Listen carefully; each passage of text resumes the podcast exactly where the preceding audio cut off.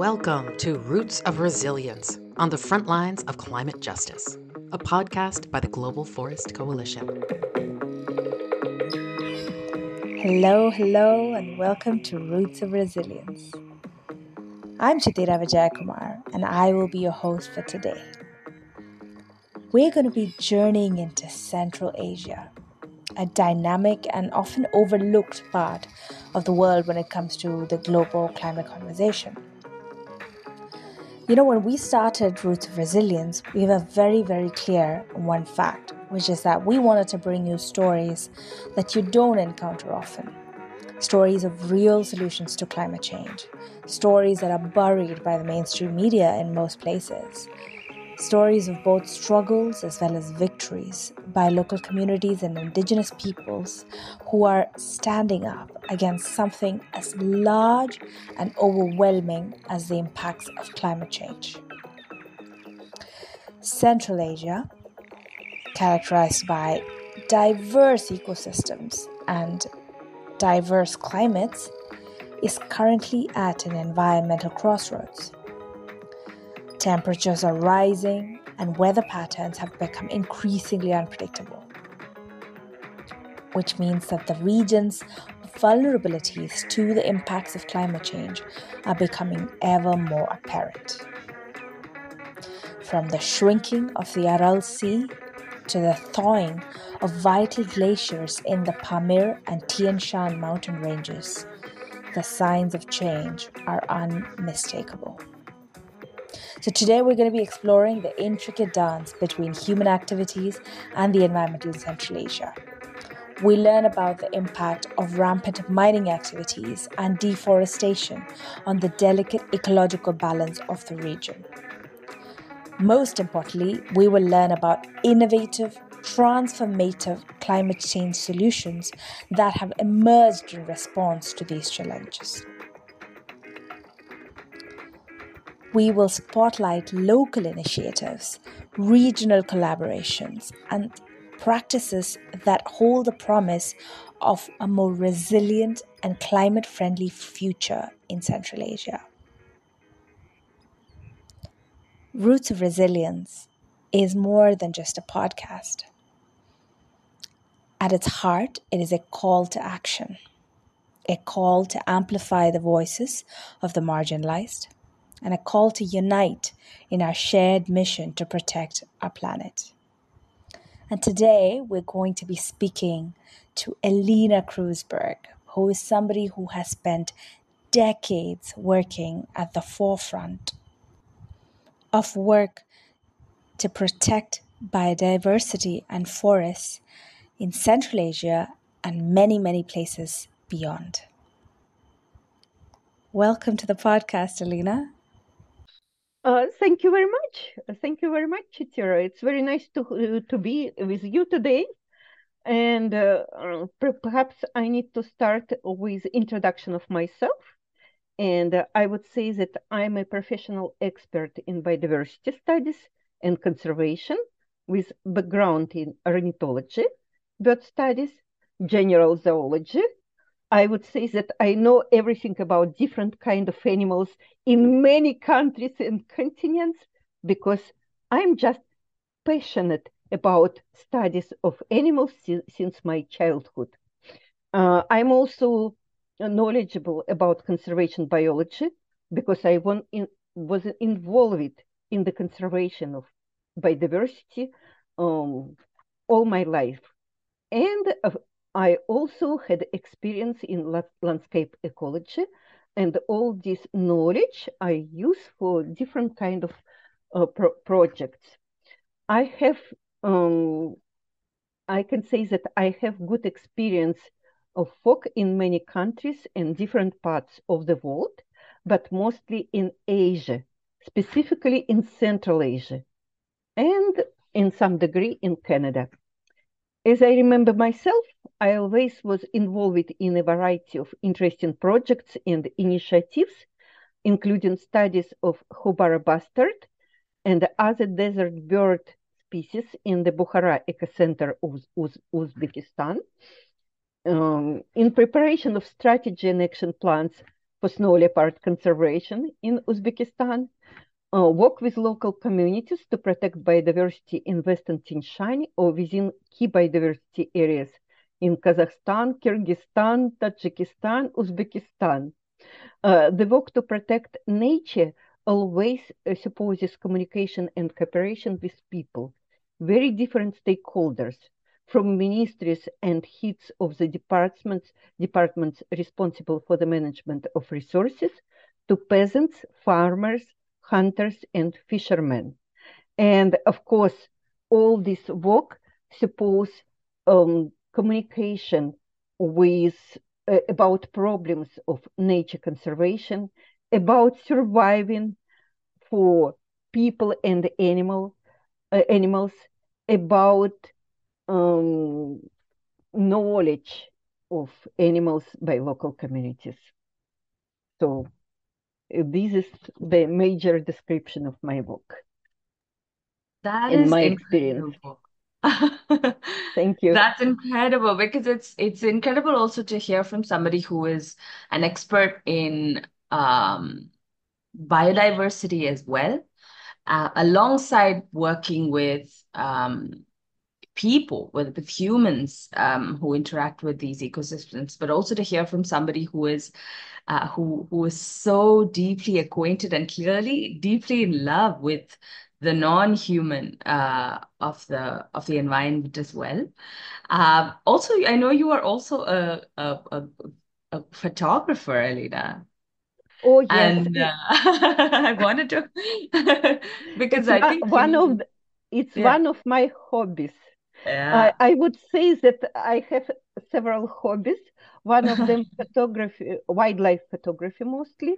Of course, Mm. uh, I'm I make good uh, good photos of plant, animals, landscapes, people uh, in the nature, and Mhm. many many other different uh, different uh, objects. So that's really um, beautiful to hear. And Elena, we've also used some of your incredible photographs in many of GFC's publications. And I think the reason I, I, I particularly um, I remember that is because, you know, it's very difficult to sometimes describe with words, uh, whether it's an article or a podcast or anything about climate change, but a single photo photograph can really sometimes do the work of like 10,000 words because it captures the changes that different ecosystems, biodiverse ecosystems are undergoing now as a result of climate change. I know we were talking a little bit about it before we started recording too, but could you maybe describe for our listeners who have never been to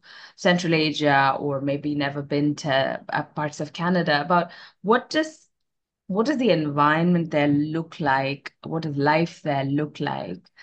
Um, and and so that we get a sense of how things have been changing because of climate change as well.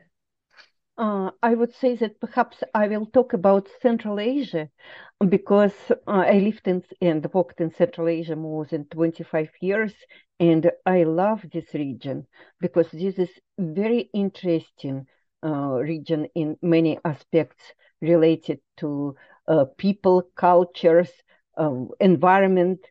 Uh, and I would say that Central Asia is a political term which uh, appeared just recently after collapse of Soviet U- Union when five countries, Kazakhstan, Kyrgyzstan, Tajikistan, Turkmenistan, and Uzbekistan became independent. Uh, sometimes also Afghanistan is included in, in this region, in this political region, but not always because uh, I think that the countries are very different now. And uh, these uh, countries of former Soviet Union uh, with very different geographic and ecological conditions, economic and cultural settings, and all five countries are landlocked. They do not have access to ocean.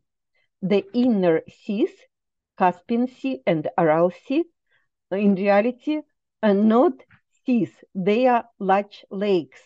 All countries have a very continental climate. It means it means that temperatures can fluctuate in 20 or more degrees just in one day time.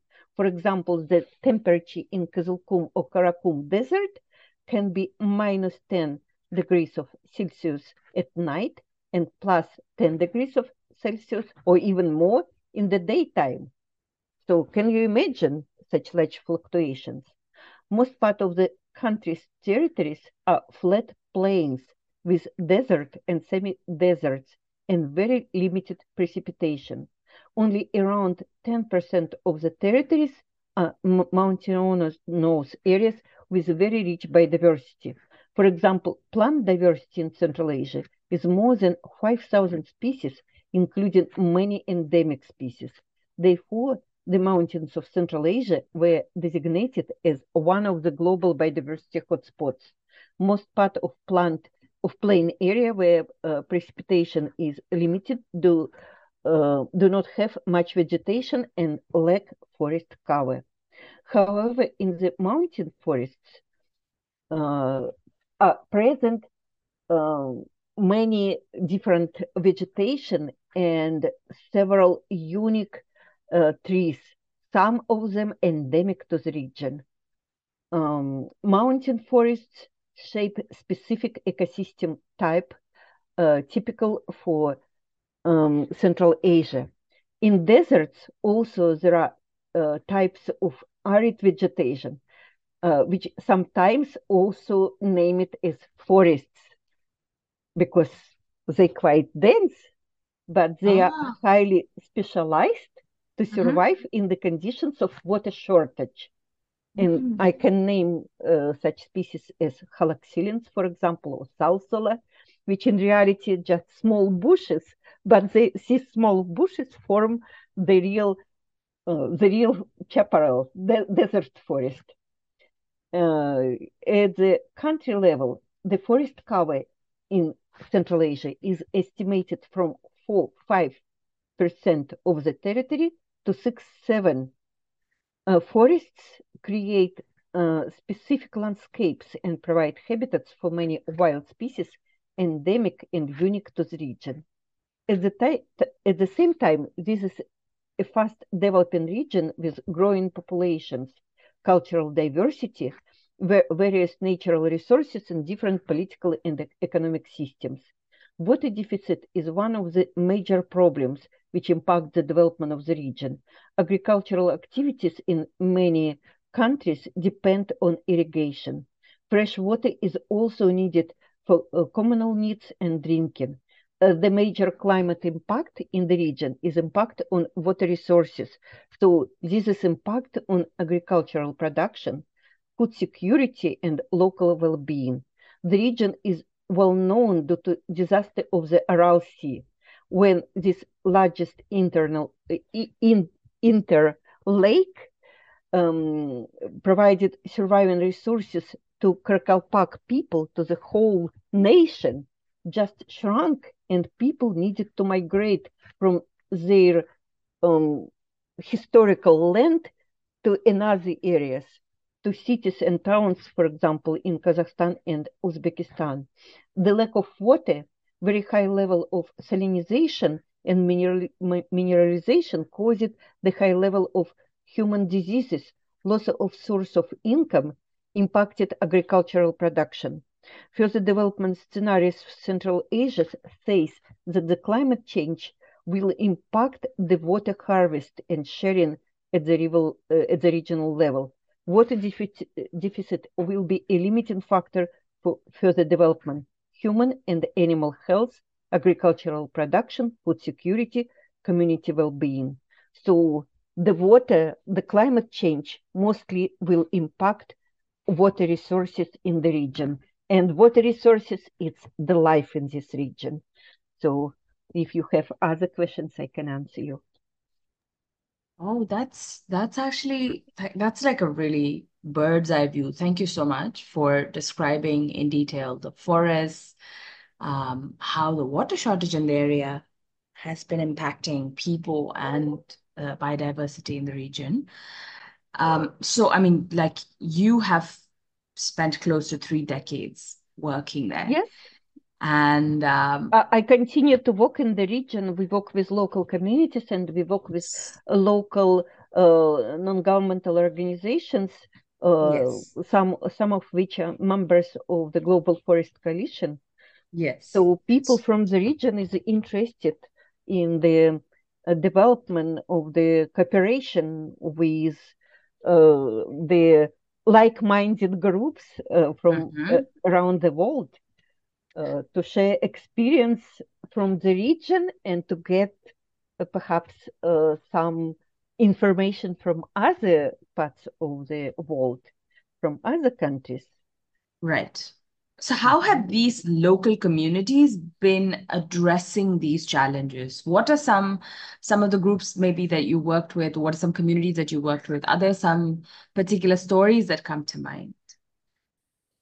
Oh, I would say that uh, it's probably very uh, di different. The region, especially its southern parts, are dependent not only from uh, precipitation, but also from water provided by eternal snows and glaciers in summer season. However, with temperature increase, the glaciers are melting faster. It is expected that they will provide less water for the plain regions and uh, it can bring the collapse of agriculture in some regions. The acute problems in the region are associated with water sharing between countries, water saving technologies, and adaptation to climate change. There is a need in integrated basic water management. Countries and many national and regional institutions work to solve the problems which require the political agreements at the high level. Communities, what, what can do communities in such conditions? I think it's mostly adaptation. It's mostly using, using of uh, local knowledge, how to uh, save water, how to get harvest, even using limited resources. So I think that for communities, it's adaptation using their knowledge, existing traditional systems, and perhaps new technologies to, to adapt uh, the fast changing in, in the environment. And I would say that uh, there are some successful solutions from communities. Perhaps I will continue now. Yes? Yeah, please go ahead. Yes. Okay. For example, in Central Asia, uh, there is transition to plant trees, and this tradition exists from the ancient ti- times. When family just married, the couples plant the fast-growing trees, such as local native poplars, uh, which they use later to build houses for children when these trees will grow up. So it's interesting that children and trees grow up at the same time. And when Oh, wow. yes, and when children become uh, big, become adult, the trees are ready to to build the new houses. The trees are planted, uh, mostly planted along roads and near rivers. In many areas in Central Asia, especially in the mountain villages, uh, the local peasants also plant fruit trees. This is a very ancient tradition. In all countries of the region, there are centers of origin for many fruit trees with a very high diversity of genetic forms for different species. For example, walnuts, pistachio, almonds, pomegranates, grapes, cherries, apples, pears, apricots, figs, uh, quince, and many, many other uh, fruit trees. Not only trees, the local villagers keep knowledge of uh, medical plants, edible and ornamental plants. For example, there are more than 300 species only onion and graphic and garlic species in the region, rhubarbs, cumin, more than 70 species of wild tulips growing in the plain areas and in the mountains.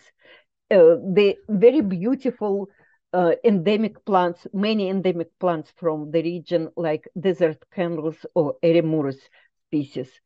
I think uh, they are candidates for the ornamental plants in the future, um, not only now. Many lily species and many, many other beautiful, beautiful, useful, and usable uh, plant species.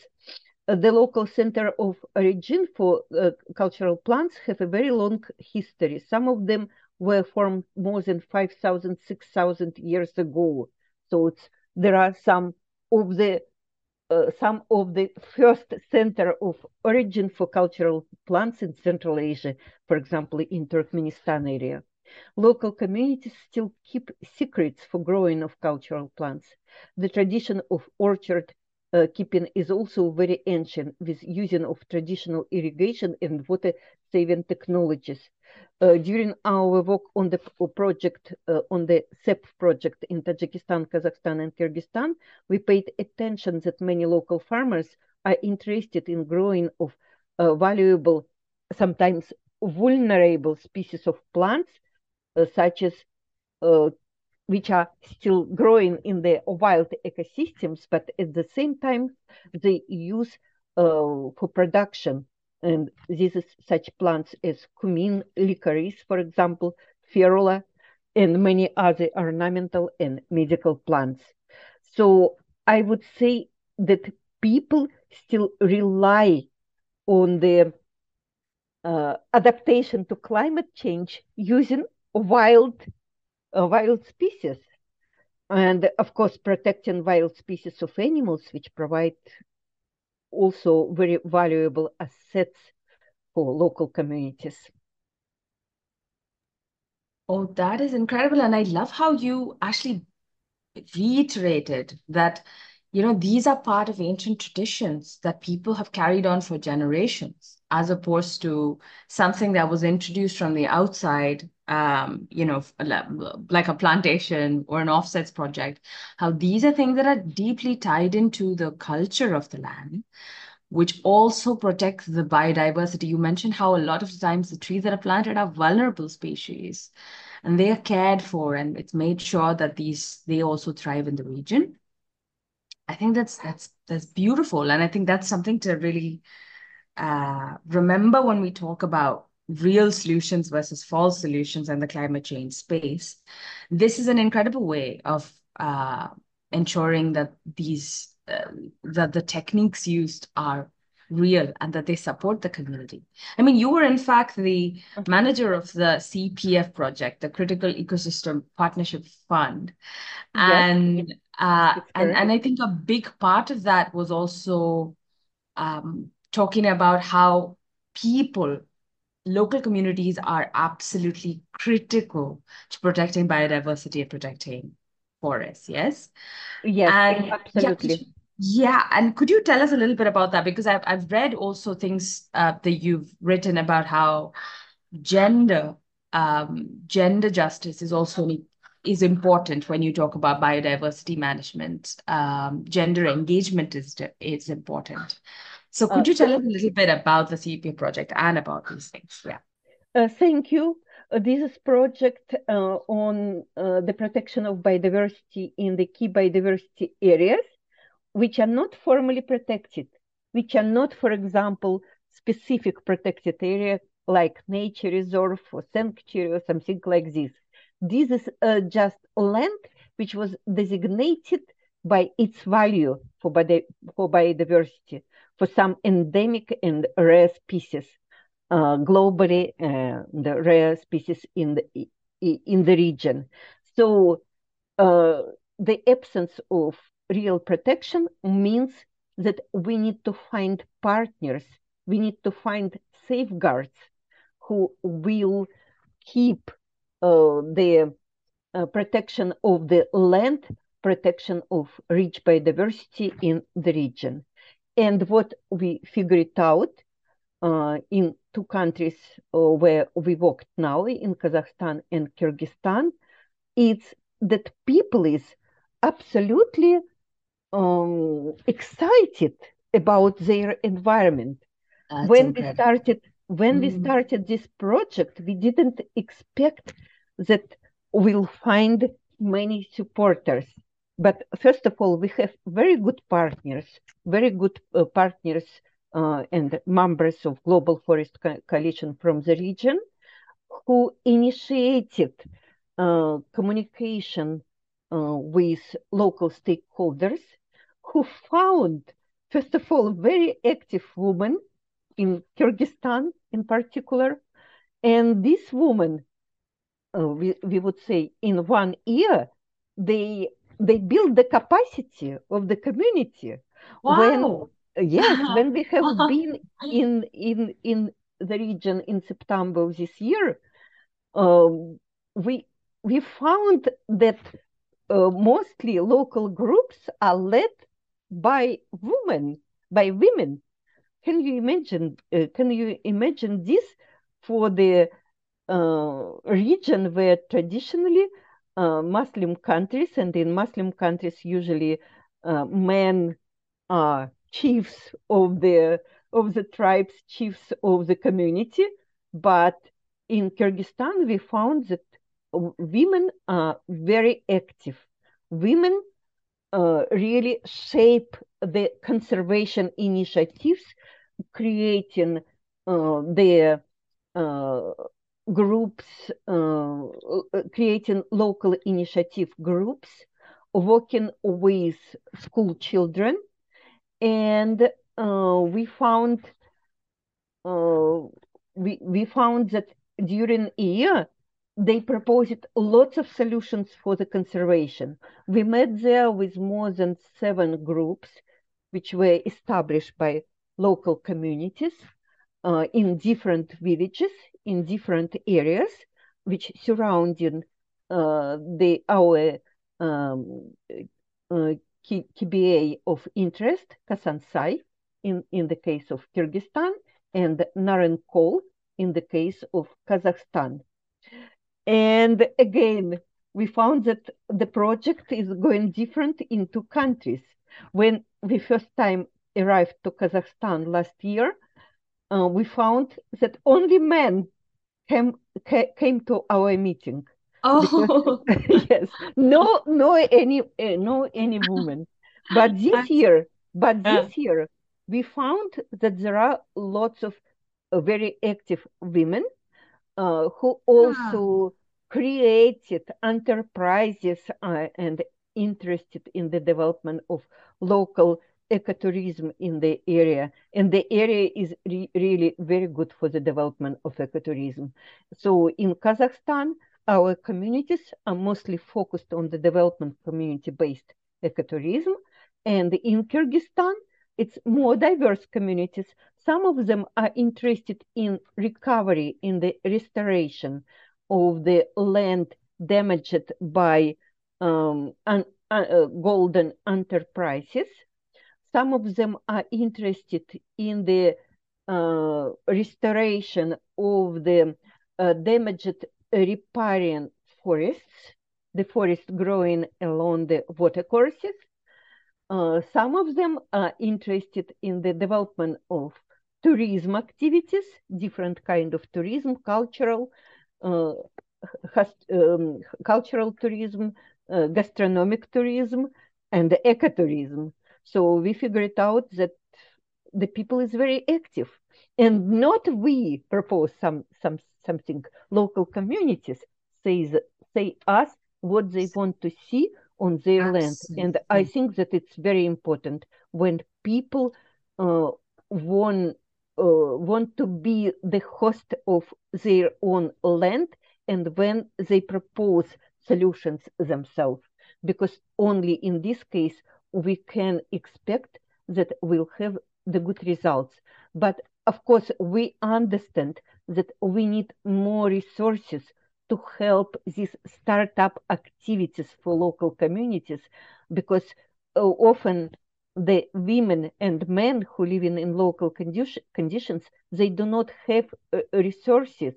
They need they need uh, resources uh, for example just uh, just uh, to start nursery for plant growing or for for example, for medical plants or for trees, for trees nurseries, they need resources for knowledge sharing, for information, for getting information and for trainings, for example, because there is a need in some specific trainings, there is a need in specific technologies which can be applicable for adaptation to climate change and local conditions. And this is very important. This what what should be done further in in for local communities in these areas.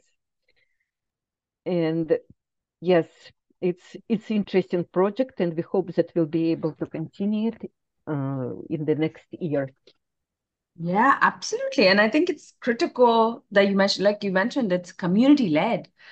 People come up with communities from that area, come up with the ideas about what they want to do and what is important, which I think is different from most projects that we see, which are implemented top down, where you know there's already a plan of what needs to happen and um, and that has been designed by people who live in some other country altogether from a different context. But this is the complete reversal of that process, and it's actually um, uh, it's a story of people taking ownership of their lands.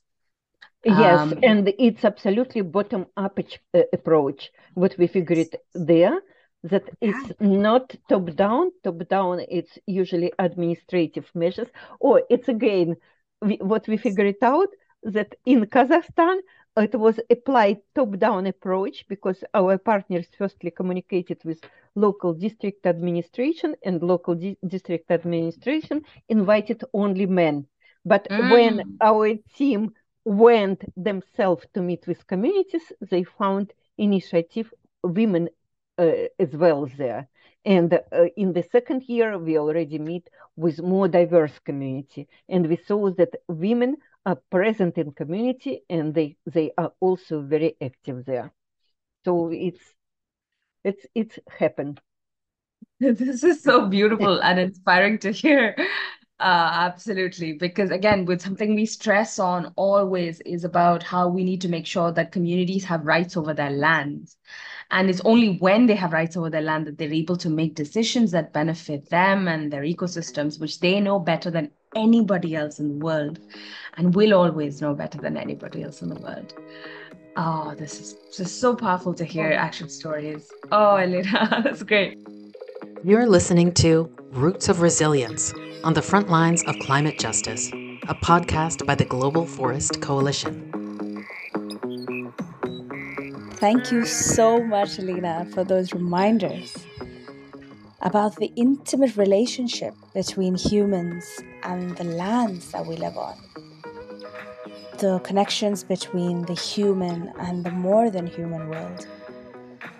About how important it is to see that to maintain these relationships are very much a part of human rights and we need to ensure that communities have the rights to their lands, have ownership of their lands, to be able to continue these conversations with their environments. We need to ensure that women and people of other marginalized genders are recognized as the leaders of their communities, as political agents who are at the center of devising and implementing real solutions to climate change. Thank you for listening. Roots of Resilience was produced by the Global Forest Coalition with support from Bread for the World. Our theme music is by the Garifuna Collective with permission from Stone Tree Records. Editing was done by Ismail Wolf and Chithira Vijayakumar. I'm Megan Morrissey. Be sure to join us for more episodes of Roots and Resilience and visit our website at globalforestcoalition.org.